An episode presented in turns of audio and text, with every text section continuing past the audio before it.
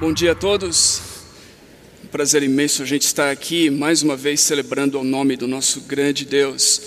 Tudo aquilo que Ele tem feito por nós, tudo aquilo que Ele tem feito ah, por Sua igreja, o modo como Ele tem nos conduzido, é, mesmo durante esse, esse período difícil que o mundo está atravessando. E nós podemos celebrar a Sua graça, a Sua bondade, a Sua misericórdia e glorificar ao Seu nome.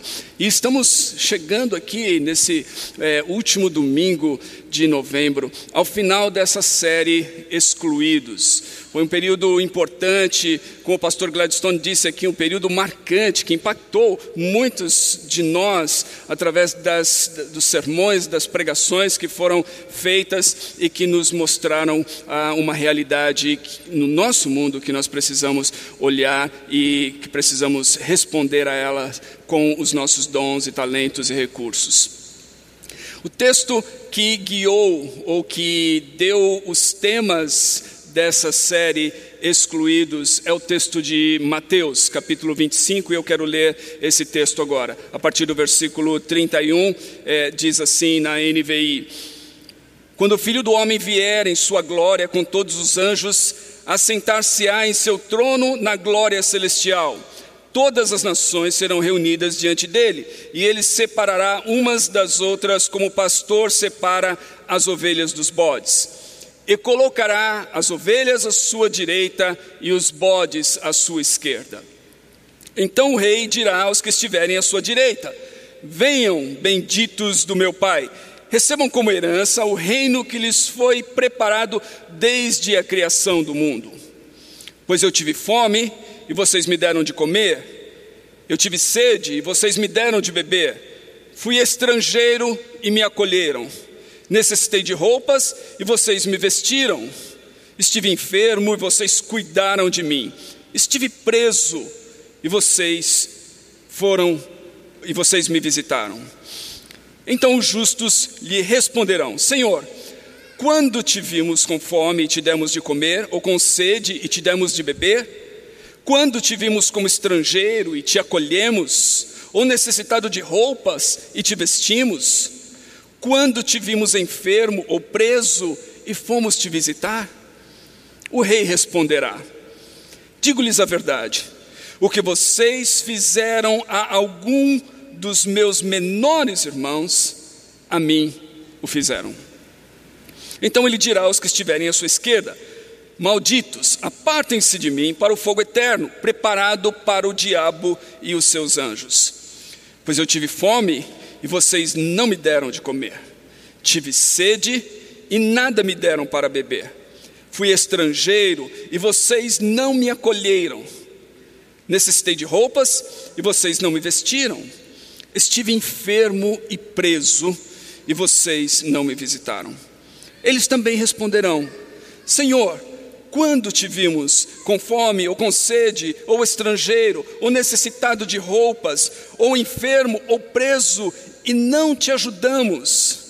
Ele responderá: Digo-lhes a verdade. O que vocês deixaram de fazer a alguns destes mais pequeninos, também a mim deixaram de fazê-lo. E estes irão para o castigo eterno, mas os justos para a vida eterna. Quanto mais velho eu fico, mais eu aprecio algo que na minha juventude eu não conseguia apreciar. De fato, eu, eu passei a apreciar isso mais ainda depois que eu me tornei pai.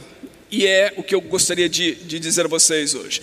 E eu acredito que todos aqui que são pais, e espero que e todos são filhos, espero que possam concordar comigo nesse sentido que é o seguinte: a maior alegria na vida de um pai ou de uma mãe é ver o progresso dos seus filhos. Essa é a maior alegria. É quando nós vemos que os nossos filhos estão progredindo, que eles estão avançando, que eles estão sendo bem-sucedidos. Nós, na verdade, é, vivemos e trabalhamos e tudo que fazemos em prol dos nossos filhos é justamente para isso. Então, é a maior alegria de um pai. A gente encontra até mesmo nas Escrituras, ah, João lá com seus 90 anos de idade, alguma coisa assim, o apóstolo João escreveu algumas cartas. E na sua segunda e terceira epístola, nós encontramos ele expressando isso. Na terceira epístola, 3 João, versículo 4, é, fica bem claro isso quando ele diz assim: Não tenho alegria maior do que ouvir que os meus filhos estão andando na verdade. Não tenho alegria maior do que ouvir que os meus filhos estão andando na verdade. A alegria do apóstolo João é essa alegria dos pais que olham para os filhos e veem o progresso, veem o avanço, veem que eles estão indo bem na vida. Por outro lado, as crianças também, se você observar, desde a, da sua, né, dos seus primeiros anos, elas fazem de tudo para chamar a atenção dos pais. E um dos maiores desejos de uma criança, uma das maiores necessidades, na verdade, de uma criança nos seus anos de formação, na sua primeira infância, é justamente isso: é que os pais possam olhar para as crianças e possam dar palavras de aprovação. Quando eles veem as crianças fazendo alguma coisa boa, que eles possam dirigir a elas palavras de louvor, palavras de aprovação, possam dizer o quanto eles se alegram com essa atitude, com o comportamento delas, com aquilo que elas fizeram de, de, de bom. Uma das tragédias, na verdade, na vida de uma criança é quando os pais falham em fazer isso, quando eles fracassam, quando todas as vezes que eles se dirigem à criança é somente para corrigir alguma coisa que elas fizeram de errado e eles nunca dirigem-lhes palavras de aprovação, palavras de elogio, palavras de celebração pelas boas ações. Então, há por parte dos pais, uma grande alegria em ver o progresso dos seus filhos, e há também por parte dos filhos uma grande necessidade de saber que os seus pais aprovam as suas ações, que os seus pais aprovam quando eles fazem alguma coisa boa. É interessante porque nesse texto que nós lemos aqui, essa, essa temática vem à tona. Essa temática da aprovação, do, do elogio, do fazer algo que alegra o coração do pai. Ah, é, isso, isso tudo está contido aqui nessa passagem, que é uma passagem da, de Jesus, onde ele está falando do fim dos tempos. Ela começa lá no capítulo 24, versículo 1, quando Jesus está diante daquela magnífica construção do templo, ele diz para os seus discípulos: Olha, vocês veem tudo isso, eu, vou, eu digo-lhes que não vai ficar pedra sobre pedra que não seja derribada dessa construção. E os discípulos fazem-lhe a pergunta: Senhor, quando é que essas coisas vão acontecer e que sinais haverá ah, acerca do fim do mundo, do fim dos tempos. E aí Jesus passa a dar-lhes uma série de instruções acerca do final dos tempos e no capítulo 25 ele conta duas parábolas e depois ele faz esse discurso que nós lemos aqui. As parábolas são das dez virgens, cinco delas são prudentes, cinco delas são tolas. Ah, depois ele fala, conta uma parábola de pessoas que receberam talentos, diferentes talentos eh, e quantidades de talentos. Ele diz que aquele que foi reprovado foi justamente que enterrou o seu talento, não fez uso algum do seu talento e esse foi reprovado. E aqui nesse capítulo, então, ele faz uma separação aqui entre ah, ovelhas e bodes, e toda essa separação aqui diz respeito justamente às ações praticadas por cada um desses grupos. E no meio disso tudo, então, a gente encontra o tema desse sermão, que são os benditos do Pai. Benditos do Pai. Quem são os benditos? O que, que isso significa? Em primeiro lugar, benditos são aqueles que recebem a aprovação de Deus. Benditos são aqueles para os quais Deus olha com aprovação por causa das suas ações. É diferente do Macarioi de Mateus 5,3, que nós geralmente vemos traduzido como bem-aventurados ou felizes, e algumas versões até insistem em traduzir como abençoados. O termo grego é diferente aqui. O eulogemenoi de eulogeu é, nos lembra muito a palavra portuguesa elogio, né? De fato, ela vem daqui, porque a ideia é essa: a ideia é de elogio, a ideia é de falar bem de. Então, o bendito é aquele que recebe um elogio, é aquele acerca do qual se falam coisas boas, é, é, é, uma expressão de louvor. A gente vai encontrar nesse próprio Evangelho de Mateus, lá no capítulo 21, no versículo 9, quando Jesus está entrando em Jerusalém e as pessoas estendem palmas e estendem mantos diante dele e dizem: Hosana, Hosana, bendito que vem o nome do Senhor. O termo é o mesmo, é um termo de elogio, é um termo de louvor. A gente encontra as raízes disso, inclusive, ah, no Velho Testamento, na expressão hebraica barak, que quer dizer exatamente isso, que é, ela é traduzida geralmente como abençoar, mas ela quer dizer desejar bem a outra pessoa, falar bem de alguma pessoa, felicitar uma pessoa por algo ah, de bom que ela fez, agradecer-lhe a um favor, até mesmo essa expressão é usada, e quando ela é dirigida aos homens, quando ela é dirigida a Deus, e ela acontece muitas vezes no Velho Testamento dirigida a Deus, ah, como Barak Elohim, por exemplo, uma expressão muito comum no Velho Testamento, ela, ela é uma expressão de louvor, de agradecimento a Deus. A gente vai encontrar a, a, a expressão exata do Velho Testamento no Novo Testamento, quando Paulo fala lá aos Efésios: Bendito seja Deus. Essa expressão direcionada a Deus como louvor, como reconhecimento da grandeza de, de Deus. Então, benditos, em suma, são aqueles acerca dos quais Deus pode dizer boas palavras, pode elogiá-los por causa das suas atitudes, por causa das suas ações. No final dos tempos, o texto diz que todas as nações estarão diante do rei, para algumas pessoas, para um grupo de pessoas, ele vai poder dizer boas palavras, ele vai poder elogiá-las, porque as suas ações foram aprovadas por Deus. Benditos são os que recebem a aprovação de Deus. A segunda coisa, benditos são aqueles que cumpriram com o propósito de Deus. Há um propósito de Deus. Um propósito de Deus revelado nas Escrituras. Um propósito de Deus que nós podemos, inclusive, pensar a, a olharmos para algumas das palavras desse texto e desse evangelho. Mateus, judeu, é, criado dentro dessa cultura judaica, nas Escrituras hebraicas, e escrevendo para judeus, ele escolhe na composição do seu evangelho, do seu texto, certas expressões que vão se comunicar com o seu público. E ele começa, então, lá no capítulo 1, inclusive, falando é, do, da descendência de Abraão Abraão. Então ele conecta o seu evangelho desde o capítulo 1 até o último capítulo, na verdade, a essa questão da, do propósito de Deus de abençoar as nações através da bênção que ele fornece a um povo especial, a um povo que ele separa para si. Então há uma conexão do, dos benditos no final dos tempos com esse propósito de Deus propósito revelado, como eu disse, em Abraão, Gênesis capítulo 12, versículos 1 a 3. Conhecemos esse texto, quando Deus chama esse homem, quando Deus o abençoa, quando Deus diz que vai abençoar aqueles que o abençoarem, que aqueles que não o abençoarem serão amaldiçoados, e quando Deus diz que através dele todas as famílias da terra serão abençoadas, todas, todos os povos serão abençoados. A Septuaginta, inclusive, usa a mesma expressão aqui de Mateus, ah, benditos, para traduzir essa porção do hebraico para o grego. Nós vemos isso na oração do Salmo 67, quando o salmista ora da seguinte maneira: Que Deus tenha misericórdia de nós e nos abençoe e faça resplandecer a sua face sobre nós. Para quê? Qual o motivo da bênção de Deus? Qual o motivo da misericórdia de Deus que o salmista está orando aqui? Para que sejam conhecidos na terra os teus caminhos e a tua salvação entre todas as nações. Essa é uma oração missionária, essa é uma oração daqueles que compreenderam que a bênção de Deus tem um propósito missionário. A bênção de Deus para o seu povo sempre teve esse propósito missionário, de torná-los canais de bênção para todas as nações. E é interessante a gente pensar que todas as nações aparecem tanto lá em Gênesis, no capítulo 12, como aparece também no Salmo 67, como aparece também em Mateus 25, nesse texto que nós lemos, e em Mateus 28, quando nós falamos da grande comissão de Cristo, que envia os seus discípulos para que façam discípulos em, de todas as nações.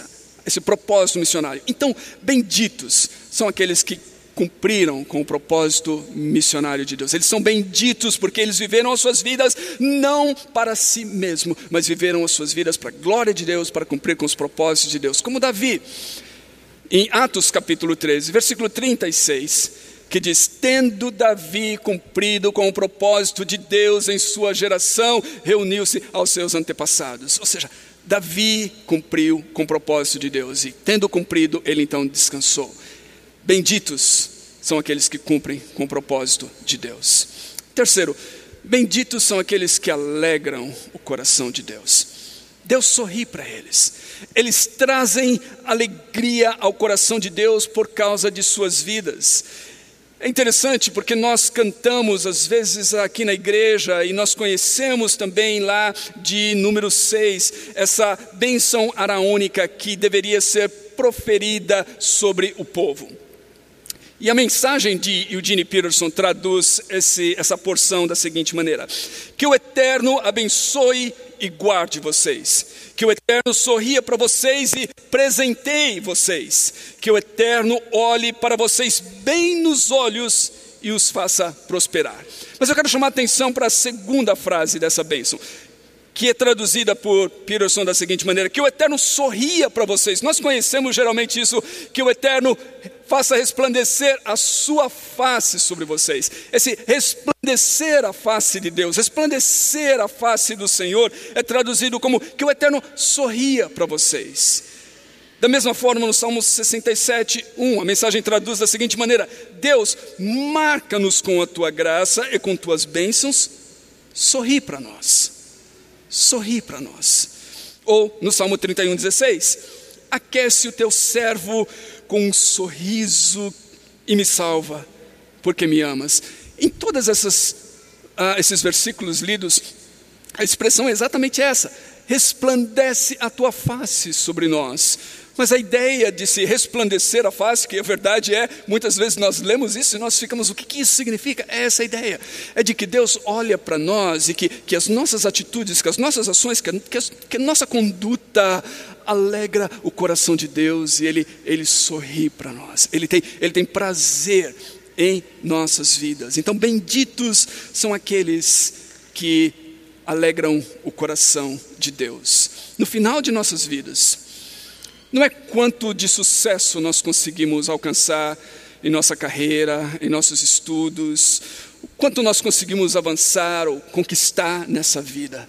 No final dessa vida, o que realmente importa é saber se Deus irá sorrir para nós ou não. Se Deus sorrir para nós no final das nossas vidas, nós seremos e nós estaremos entre aqueles que são os benditos do meu Pai. A grande questão quando a gente pensa nisso, no entanto, é o que faz com que algumas pessoas sejam benditas e outras não? Nesse grupo, nesses dois grupos aqui, a gente vai encontrar pessoas que se dirigem ao rei da seguinte maneira: Senhor, Aqueles que são as ovelhas, aqueles que são os benditos do Pai, eles ficam surpresos e eles falam: Senhor, quando foi que nós fizemos isso? Aqueles que são os malditos, os bodes também, parecem estar surpresos e dizem: Senhor, quando foi que nós não fizemos isso? Ou seja, isso me lembra de Mateus 7, 21, final do Sermão do Monte. Jesus diz as seguintes palavras: Nem todo aquele que me diz Senhor, Senhor, entrará no reino dos céus, mas apenas aquele que faz, preste bem isso, faz a vontade do meu Pai que está nos céus. Ou seja, a grande diferença entre ovelhas e bodes, de acordo com as escrituras de Mateus 25, é aquilo que eles fizeram ou aquilo que eles deixaram de fazer. Em outras palavras, aquilo que nós fazemos conta muito a respeito de quem nós somos diante do nosso Pai que está nos céus. Agora, essas, essas ações que eles fizeram são obras de amor aos necessitados, como nós vimos nesse mês, ao, ao considerarmos os excluídos, os famintos, os sedentos, os sem roupa, os, os estrangeiros, os enfermos, os presos. Ou seja, não são obras espetaculares. Não são obras que somente algumas pessoas podem fazer, porque elas são dotadas de um grande dom, de um grande talento. São obras que não exigem nenhum talento especial, são obras comuns, são obras, nós poderíamos dizer, ordinárias, são obras que qualquer pessoa pode fazer, basta a disposição, basta estarmos atentos às necessidades ao nosso redor.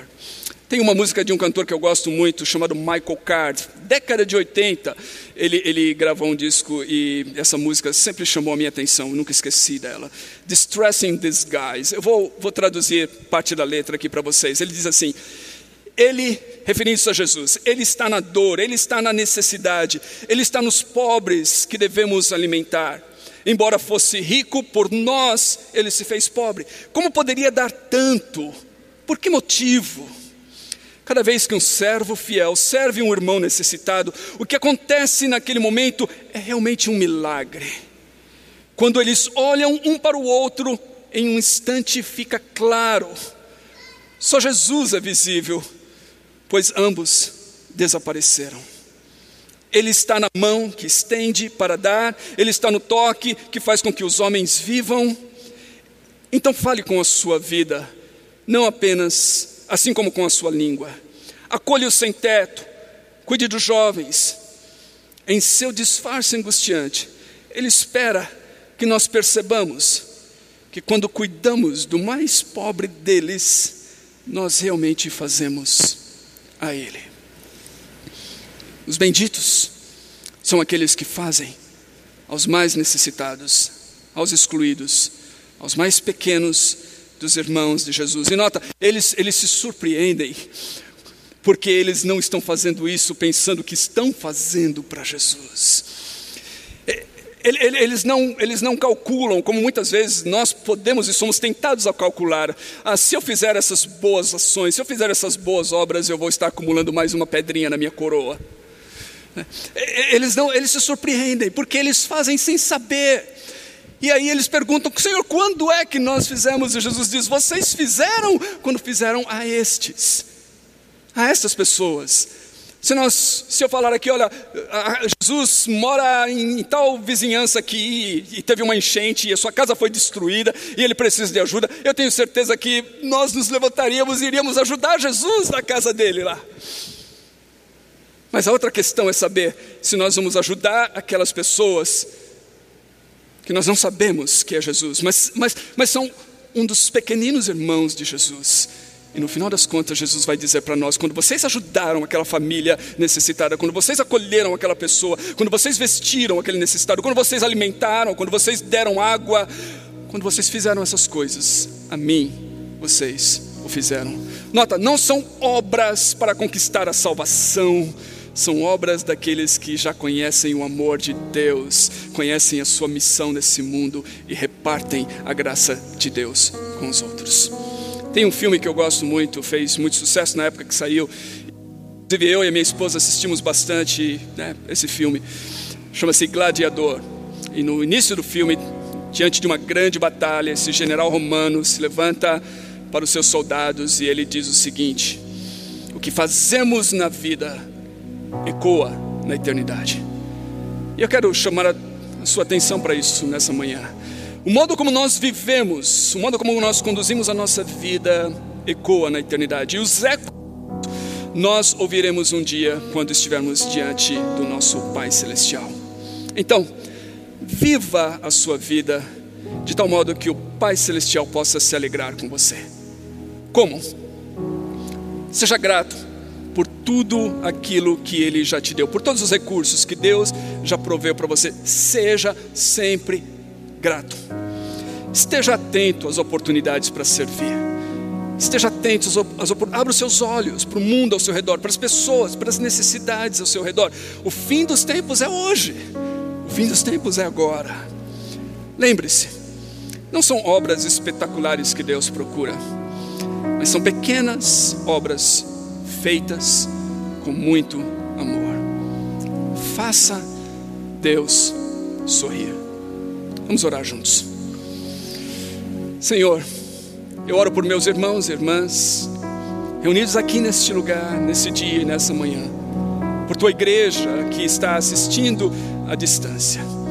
Eu oro para que nós possamos viver nossas vidas sabendo que é o Senhor e é o Senhor que mais desejamos agradar com as nossas ações e com as nossas vidas. Que nós possamos viver para que o teu coração se alegre, que nós possamos viver para cumprir com os teus propósitos, que nós possamos viver para que no final de nossa existência o Senhor possa olhar para nós com aprovação e dizer para nós: Vinde benditos, porque as nossas ações, as nossas vidas, foram benditas e são benditas. Deus ajude-nos a viver assim, para que venha o reino e para que a tua vontade seja feita na terra como nos céus e para que o Senhor possa sorrir para nós. É isso que nós oramos em nome de Jesus e para a tua glória. Amém. e amém. Deus abençoe vocês.